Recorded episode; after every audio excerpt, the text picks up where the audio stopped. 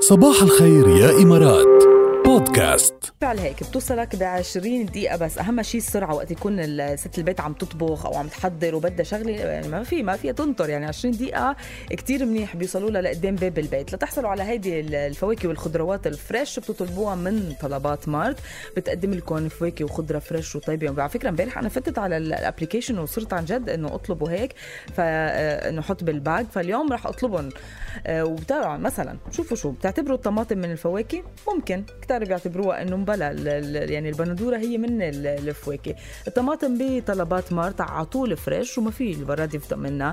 فاطلبوها هلأ على طلبات مارت وبتوصلكم خلال 20 دقيقة بس. عم, عم, عم تسمع صباح الخير يا إمارات مع ركال على راديو الرابعة.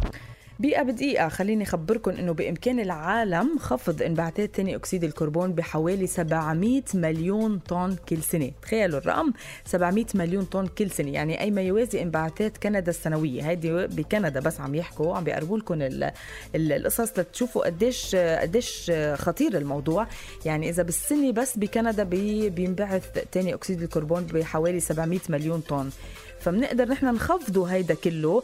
آه، اشتغلنا كلنا أنه نستخدم الدرجات الهوائية لتنقلاتنا اليومية مثل ما بيف... مثل ما بيعملوا بهولندا. بهولندا تخيلوا آه، شو حلوين وقديش البيئة عندهم نظيفة وقديش هن كمان حريصين على هيدا الموضوع لأنه كلهم بيستخدموا الدرجات الهوائية وبيتنقلوا فيها يوميا. حتى بتلاقوا الموظفين رايحة على أشغالها بهولندا باستخدام الدرجات الهوائية.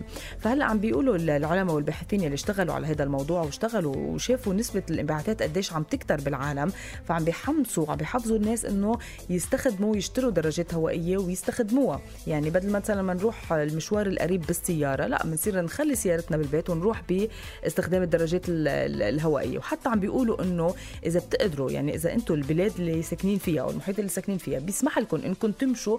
فكمان استخدموا اجريكم امشوا أكثر كرمال صحتكم أول شيء بتحافظوا على صحتكم وثاني شيء بتحافظوا على البيئة لأنه نسبة ثاني أكسيد الكربون اللي عم تنبعت عم تزيد ما عم تنقص.